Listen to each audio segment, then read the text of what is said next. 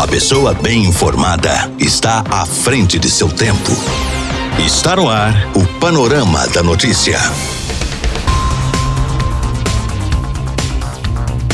Olá para você, boa tarde. Hoje, quarta-feira, 10 de março de 2021, está no ar mais um Panorama da Notícia, atualizando o que é informação em Rio Paranaíba e em toda a região para você. Eu sou Gilberto Martins e a partir de agora eu te passo companhia aqui na sua Rádio Paranaíba. Fique ligado e muito bem informado. Nesta edição do Panorama da Notícia, você vai saber que. Primeiro dia de vacinação no sistema Drive-Thru em Rio Paranaíba tem boa adesão. Caminhão carregado com açúcar tomba na MG 230 em Rio Paranaíba após motorista perder o controle direcional. Oito novos casos de Covid-19 são confirmados nas últimas 24 horas em Rio Paranaíba. E ainda, pesquisa mostra que 65,7% da população não acreditam que os preços de produtos básicos vão voltar ao patamar de pré-pandemia. Isso e muito mais, a partir de agora, no seu Panorama da Notícia. Um novo som, o mesmo conceito. Rádio Paranaíba. Rádio Paranaíba. Rio Paranaíba é notícia. Teve início nesta terça-feira a vacinação pelo sistema Drive-Thru em idosos acima de 80 anos em Rio Paranaíba. Inicialmente, a aplicação do imunizante foi realizada na Praça da Igreja Matriz, mas devido à chuva, foi levada para a clínica de especialidades. Segundo as informações, diversas pessoas foram vacinadas, tanto dentro dos seus veículos quanto em casa. Nesta quarta-feira foi iniciada também a vacinação dos idosos com idades entre 75 e 79 anos. Para receber a dose do imunizante, é necessário que a pessoa leve consigo o cartão de vacinação e o CPF. Também terá um ponto de vacinação para aquelas pessoas que forem ao local a pé. A expectativa, segundo o setor de epidemiologia da Secretaria de Saúde, é de vacinar cerca de 500 idosos com essa nova remessa de vacina que foi enviada pelo governo do estado. Para os idosos que residem na zona rural que não puderem comparecer no sistema drive-thru, estas Pessoas deverão entrar em contato com a Secretaria de Saúde pelo telefone 3855-1400, deixar seu nome telefone e assim ele será vacinado em casa. Em relação às doses que foram aplicadas nesta terça-feira, os dados deverão ser divulgados nos próximos dias, conforme informou a Secretaria Municipal de Saúde de Rio Paranaíba.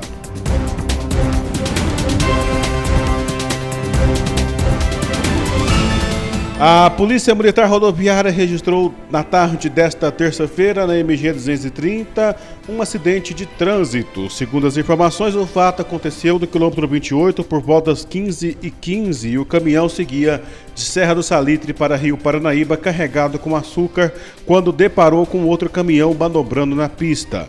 Para não bater no outro veículo de cargas, o motorista que seguia no sentido a Rio Paranaíba invadiu a contramão de direção, perdeu o controle e tombou as margens da rodovia. Não houve vítimas e o caminhão que manobrava na pista evadiu tomando rumo ignorado. O condutor e proprietário do caminhão, conforme a Polícia Militar Rodoviária, providenciaram a retirada do veículo e da carga do local. Mais oito novos casos de Covid-19 foram registrados em Rio Paranaíba nas últimas 24 horas pela Secretaria de Saúde, segundo os dados que estão presentes no boletim epidemiológico divulgado pela Assessoria de Comunicação da Prefeitura Municipal. Os dados de casos confirmados subiram para 863, sendo que destes 50 são casos ativos e 795 recuperados. 32 pessoas aguardam o resultado do exame, 103 estão sendo monitoradas com síndrome gripal ou por terem contato com pessoas que testaram positivo. Quatro pacientes estão internados em ala clínica e três óbitos continuam sob investigação do Estado. Já foram descartados 2.100 exames e 4.395 pessoas tiveram alta da quarentena. O município de Rio Paranaíba está com 15 óbitos confirmados como sendo de coronavírus. Em Guarda dos Ferreiros, três pacientes aguardam o resultado do exame e 19 estão sendo monitorados pela equipe de saúde. Por lá, 260 exames já foram descartados, 1.274 pessoas receberam alta da quarentena e 303 casos já foram confirmados como sendo de coronavírus. Notícias com a credibilidade do jornalismo Paranaíba. 99,5 FM. Rádio Paranaíba. Minas Gerais é destaque na Rádio Paranaíba.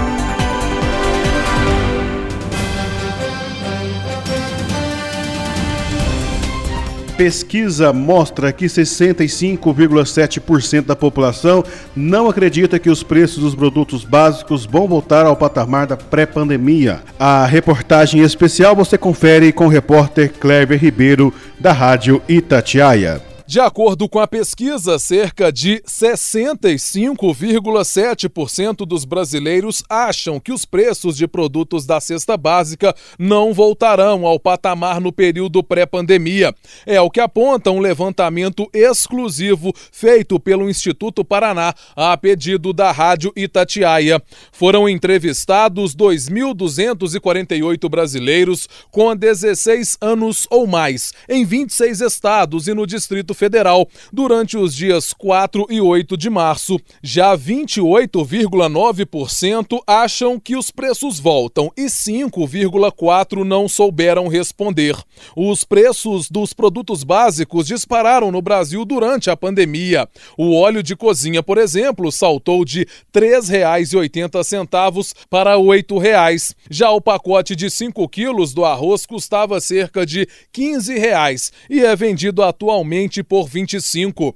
A pesquisa está registrada no Conselho Regional de Estatística e tem o grau de confiança de 95%, margem de erro de 2%. Pelas ruas de Belo Horizonte, os relatos foram praticamente os mesmos. Sérgio Renato, tenho 27 anos, sou supervisor operacional. Sérgio, tem esperança aí que um dia os preços vão voltar ao patamar antes da pandemia? Conta pra gente. Por agora não tem essa esperança não, viu? De um mês pro outro as coisas só estão aumentando, tá cada dia pior. E eu sozinho já acho caro para mim, imagino para quem mora e tem mais filhos, mais gente dentro de casa e ganhando o salário que hoje em dia está, né? Tô vendo aqui que você levou metade de um carrinho. Quanto que deu a compra aí? 250 reais. Sem arroz, sem essas coisas assim. Mas foram as coisas que estavam faltando mesmo. O que você acha que mais aumentou aí nos últimos tempos? Arroz, feijão, óleo? O essencial, né? Então mais caro. Vou conversar com a senhora aqui. Seu nome completo, idade e profissão? Sueli da Conceição Mendonça Barbosa, 59, diarista. Dona Sueli, em relação aos preços dos alimentos, acha que vai voltar um dia no patamar antes da pandemia do coronavírus ou agora a tendência é só aumentar? Conta pra gente. Acho que agora é só aumentar. Cada dia que a gente vem aqui é um preço. O que a senhora comprou e que tá mais caro? Arroz, feijão, óleo, carne? O que tá mais pesando no bolso da senhora? Tá tudo. O arroz, feijão, açúcar, tá tudo. Tudo caro. Dá até vergonha de entrar no supermercado para comprar os trem, que a gente entra com intenção de levar mais coisa e trazer menos coisa ainda. Complicou tudo. Seu nome completo, idade e profissão? Berenice Gonçalves Medina, 74 anos, técnica de laboratório de análise clínica. A senhora tem esperança que um dia ainda volte no patamar antes da pandemia ou a tendência agora é só aumentar? Não, moça, eu creio que não. Eu acho que é só aumentar. Só Jesus. O que, que a senhora viu no supermercado aí que mais chamou atenção? Carne, feijão, óleo, tá um absurdo. É tudo, né? O que, que a senhora acha dessa situação toda? Tristeza, né? Porque a gente ainda consegue tudo, tem um emprego e tudo. Mas tem muita pessoa aí que eu creio que está passando é fome mesmo. Cenário triste. O diretor do site de pesquisas Mercado Mineiro, Feliciano Abreu, aponta os produtos da cesta básica que mais tiveram aumento nos últimos 12 meses. O consumidor ele está realmente vendo que o preço vem aumentando muito em relação a um ano atrás, ou seja, logo no início da pandemia. Nós tivemos pelo preço médio as carnes disparando. A gente tem, por exemplo, o preço médio da alcatra que era R$ 32,91, passando agora o preço médio para R$ 42 22,96, um aumento de 30% em um ano. O A100, que era em média R$ 21,16, subiu um ano depois para R$ 30,20, um aumento de quase 43%. O lombo suíno, que era em torno de R$ 17,82 o quilo, hoje passou para R$ 21,40 ou seja, um aumento de 20% um ano. A coxa e sobrecoxa de frango subiu quase 15%, era R$ 9,15, subiu para R$ 10,46. Feliciano, fugindo um pouco das carnes e falando da cesta básica, quais os produtos tiveram aí mais elevações? O arroz tipo 1 de 5 quilos era R$ 13,22 em média. Imagine, agora ele custa em média R$ 23,51. Teve um aumento de 78%. Feijão carioquinha também de 500 gramas, era R$ 4,21 um pacote. Hoje está R$ 7,82, um aumento de 86%. Açúcar cristal de 5 quilos, que era R$ 8,16, passou para R$ 12,00, um aumento de 47%. Óleo de soja, que era um dos produtos que mais aumentou em supermercado, que era R$ 3,79 em média, hoje está R$ 6,93, um aumento de 83%. Pão de forma de 500 gramas, que era R$ 3,86, subiu para R$ 4,46, um aumento de 15,5%. Farinha de trigo tradicional de 1 quilo, que era R$ 2,30, a dona de casa pagava nessa média, hoje está pagando R$ 3,85 um aumento de 67%. E os produtos de limpeza? Tem, por exemplo, água sanitária de 2 litros, que era R$ 3,30, hoje está R$ 4,45, um aumento de 34%. Desinfetante Pinho de 500 ml, que era R$ 2,84, hoje está R$ 4,60 em média, um aumento de 61%. Quando a gente compra um item de cada produto dessa lista, você gastaria há um ano atrás, em média, 192 reais. Hoje você gasta 256, ou seja, está 33,60% mais caro, ou você gasta R$ 64,51 a mais para comprar os mesmos produtos. Feliciano, existe alguma possibilidade da queda dos preços desses produtos da cesta básica, pelo menos em um futuro pós-pandemia? Podemos imaginar vários cenários e várias situações, porque cravar exatamente o que vai acontecer é muito difícil para qualquer pessoa que analisa o mercado. Né? Nós temos aí diversos fatores que interferem no preço. Mas no caso da carne, por exemplo, e de produtos exportados, como acontece com óleo de soja, próprio arroz também, em alguns casos, é importado né, pelo Brasil. Primeiro, a supervalorização do dólar perante ao real. Então a gente teria que ter uma valorização do real, coisa que não está acontecendo e provavelmente não deve acontecer num curto prazo. Então isso faz com que o produtor opte por exportar ao invés de abastecer o mercado interno. E quando ele abastece o mercado interno, ele não abastece com a mesma qualidade de produtos do que ele exporta. Então isso é um fator fator com que a gente viu que as carnes tiveram preços cada vez maiores, né, durante o ano passado e início desse ano também. De repente, se a China falar que vai parar de importar carne brasileira de alguma forma ou reduzir, você não tem a dúvida que isso vai ser ótimo para o consumidor e péssimo para a balança comercial. Para nós que somos consumidores, sem dúvida nenhuma, a gente não tem que torcer para isso, mas a gente tem que torcer que a gente tenha um preço mais adequado para que a gente possa consumir. Outro detalhe que a gente vê na pesquisa de preço de supermercados, principalmente, ou de qualquer outro setor, é que o preço vai atingindo o seu limite de mercado. O que, que é isso? Na verdade, muitas vezes a indústria vai repassando os seus aumentos de custo, o varejo repassa imediatamente, o consumidor vai comprando, mas chega um ponto que ele não aguenta mais. Aí o preço atinge ao teto máximo e isso faz com que as vendas começam a cair de determinados produtos e segmentos e aí a gente vê alguns produtos caindo de preço até voltar à realidade do poder aquisitivo do consumidor brasileiro. Repórter Clever Ribeiro.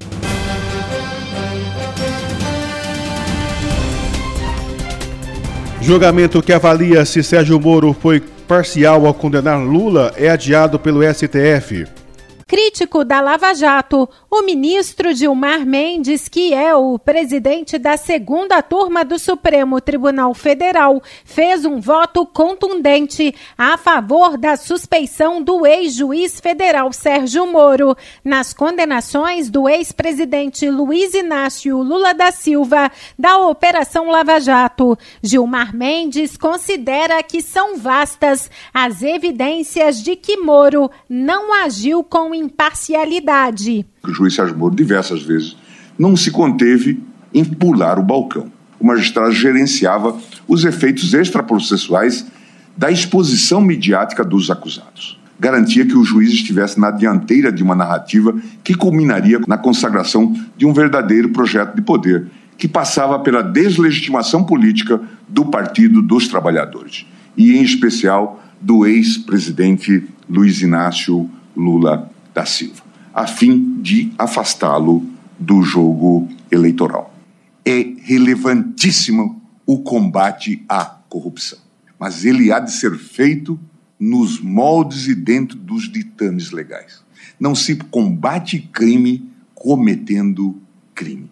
É preciso que o sistema acusatório seja integralmente preservado. O exame conglobante de tudo que foi até aqui narrado estreita a inevitável compreensão de que houve de fato a violação do dever de imparcialidade do magistrado.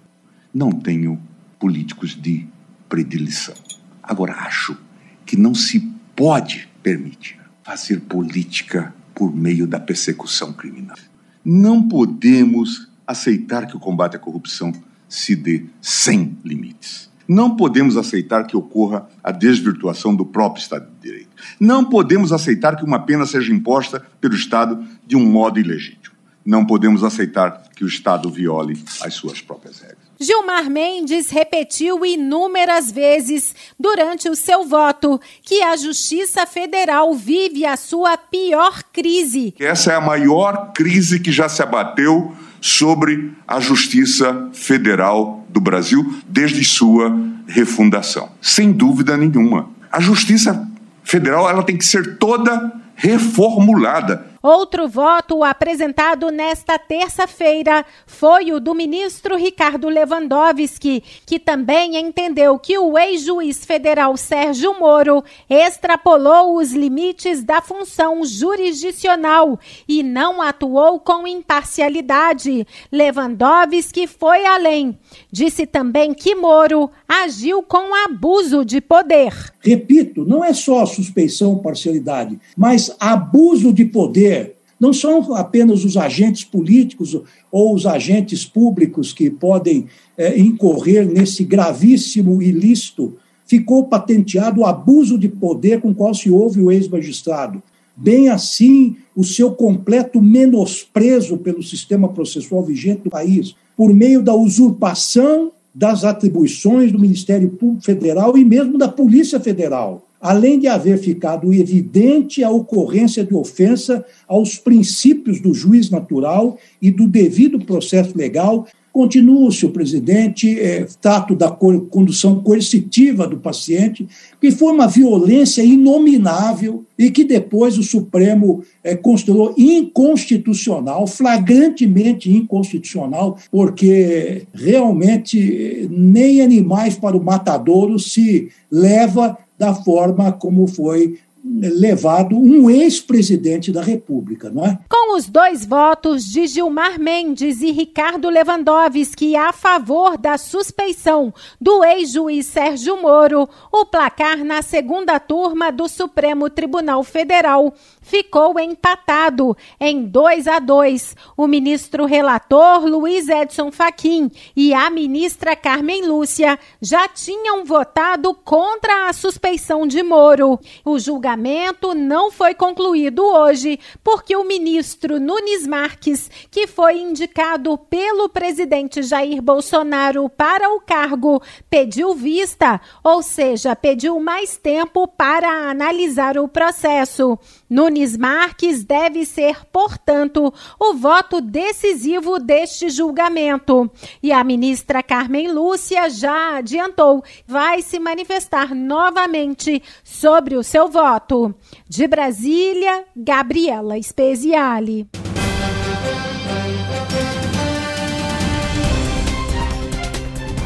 Lira e Pacheco cobram de Pazuello informações sobre a vacinação em até 24 horas. O plenário da Câmara retomou nesta terça-feira o debate sobre a PEC emergencial, que na prática vai permitir ao governo federal pagar novas parcelas do auxílio emergencial. O texto propõe que sejam gastos com o benefício 44 bilhões de reais fora do teto de gastos e, ao mesmo tempo, impõe mais rigor das medidas de contenção fiscal, controle de despesas com pessoal e também redução de incentivos tributários. O relator da proposta, Daniel Freitas, do PSL de Santa Catarina, decidiu manter um parecer igual ao texto que já passou pelo Senado. O presidente da Câmara, deputado Arthur Lira, falou que a expectativa é de votar amanhã em dois turnos a PEC emergencial. E com isso, o governo que prevê o pagamento de novas parcelas do Corona Voucher no valor entre 175 e 375 reais, deve começar a pagar o benefício ainda no mês de março. Toda a previsão feita pela economia é de pagamento da primeira parcela já agora em março.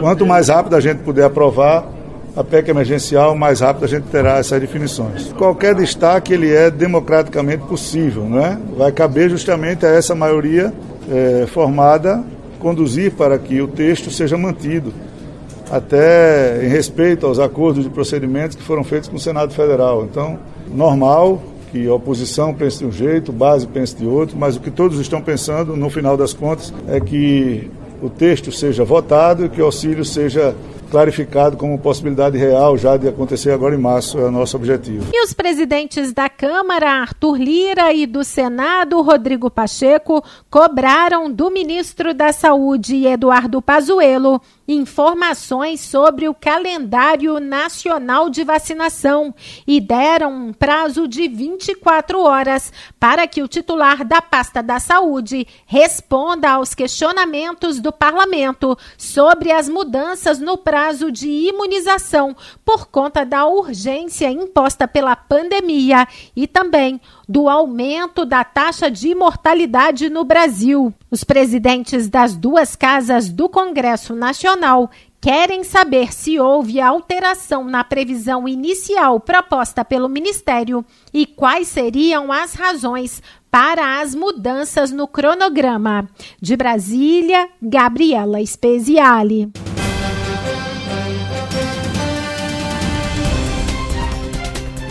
Mudança no perfil. Pacientes mais jovens começam a ser internados com Covid-19.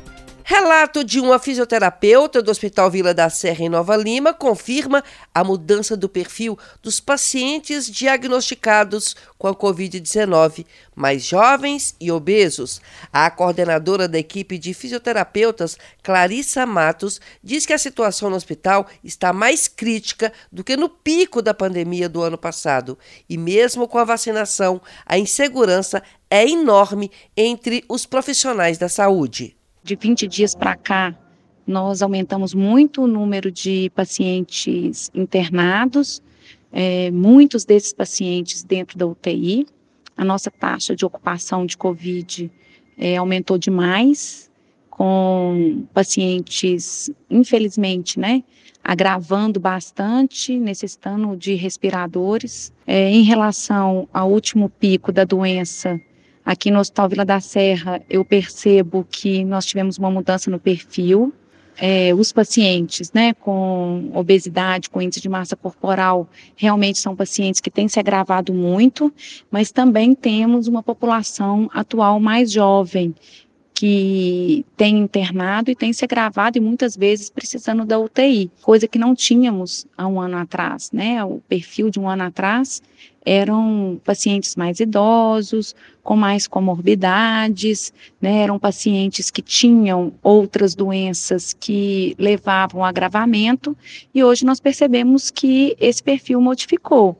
Muito indivíduo mais novo, mesmo sem outras doenças, se agravando e precisando de terapia intensiva. Eu não cheguei no meu limite ainda, porque eu não sou uma fisioterapeuta que fico todos os dias em plantão, mas os nossos colegas que estão diretamente nos plantões, é, já muitos deles já estão emocionalmente esgotados, fisicamente esgotados. Tivemos um, um certo alívio porque agora toda a equipe já está vacinada. De qualquer forma, isso ainda não é um motivo para ficarmos completamente tranquilos, né? Claro que sabemos que a vacina vai ajudar bastante, mas a população ainda não está toda vacinada. Então, nós ainda vamos receber muitos casos e nós ainda temos chances de nos contaminar e o medo de contaminar a nossa família ainda é muito grande. Essa nova onda traz também um, um retorno, né? A ficar mais dentro de casa, a necessidade de se afastar novamente, né? O isolamento importante nesse, nesse momento, assim como era no ano passado, mas reforçar a importância desse isolamento, isso precisa continuar. Nós ouvimos a fisioterapeuta do Hospital Vila da Serra, Clarissa Matos, repórter Mônica Miranda.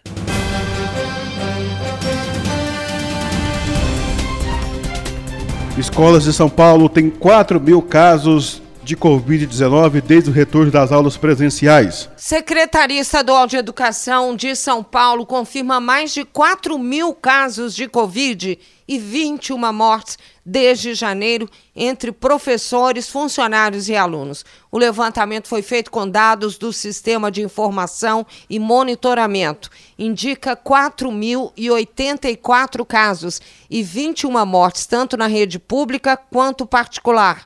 Só na rede pública há mais de 24 mil casos suspeitos, a maioria, 59%, em escolas estaduais. 37% em colégios particulares e 3% na rede municipal. De acordo com a secretaria, a maior parte dos casos não foi de contaminação dentro da escola, mas houve o registro porque são estudantes, funcionários ou professores. De São Paulo, Paula Rangel.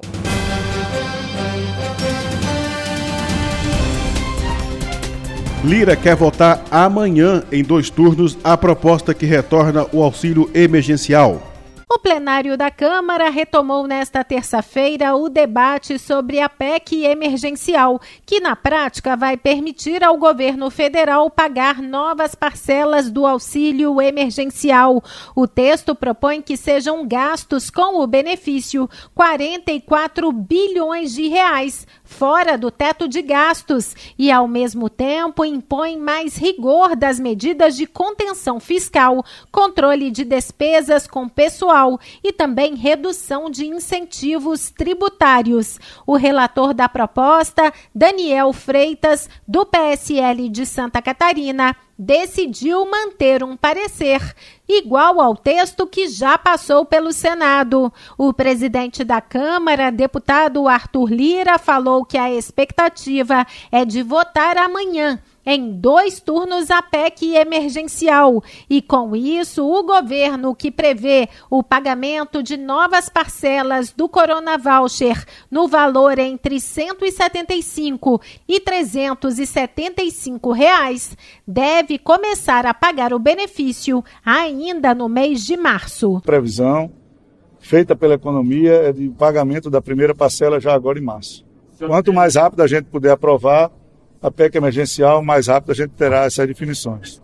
Qualquer destaque ele é democraticamente possível, não é? Vai caber justamente a essa maioria é, formada conduzir para que o texto seja mantido, até em respeito aos acordos de procedimentos que foram feitos com o Senado Federal. Então, normal que a oposição pense de um jeito, base pense de outro, mas o que todos estão pensando, no final das contas, é que o texto seja votado e que o auxílio seja clarificado como possibilidade real já de acontecer agora em março, é o nosso objetivo. E os presidentes da Câmara, Arthur Lira, e do Senado, Rodrigo Pacheco, cobraram do ministro da Saúde, Eduardo Pazuello, informações sobre o calendário nacional de vacinação e deram um prazo de 24 horas para que o titular da pasta da saúde responda aos questionamentos do parlamento sobre as mudanças no prazo de imunização por conta da urgência imposta pela pandemia e também do aumento da taxa de mortalidade no Brasil. Os presidentes das duas casas do Congresso Querem saber se houve alteração na previsão inicial proposta pelo Ministério e quais seriam as razões para as mudanças no cronograma. De Brasília, Gabriela Speziale. Esta é a Rádio Paranaíba FM 99,5. Rio Paranaíba. Telefone WhatsApp 34 3855 9195. Paranaíba FM. A sua a voz. Sua voz. Por aqui não tenho mais tempo, nós voltamos amanhã com mais informações de Rio Paranaíba e toda a região no nosso Panorama da Notícia. Outras informações no nosso site paranaibamáximos.com.br. A você que tem ligado conosco, nosso muito obrigado. Fica agora com a segunda edição do Jornal da Itatiaia. Ótima tarde para você, um bom descanso. Tchau, tchau para você. Final do Panorama da Notícia. Agora você já sabe o que está acontecendo no Brasil e no mundo.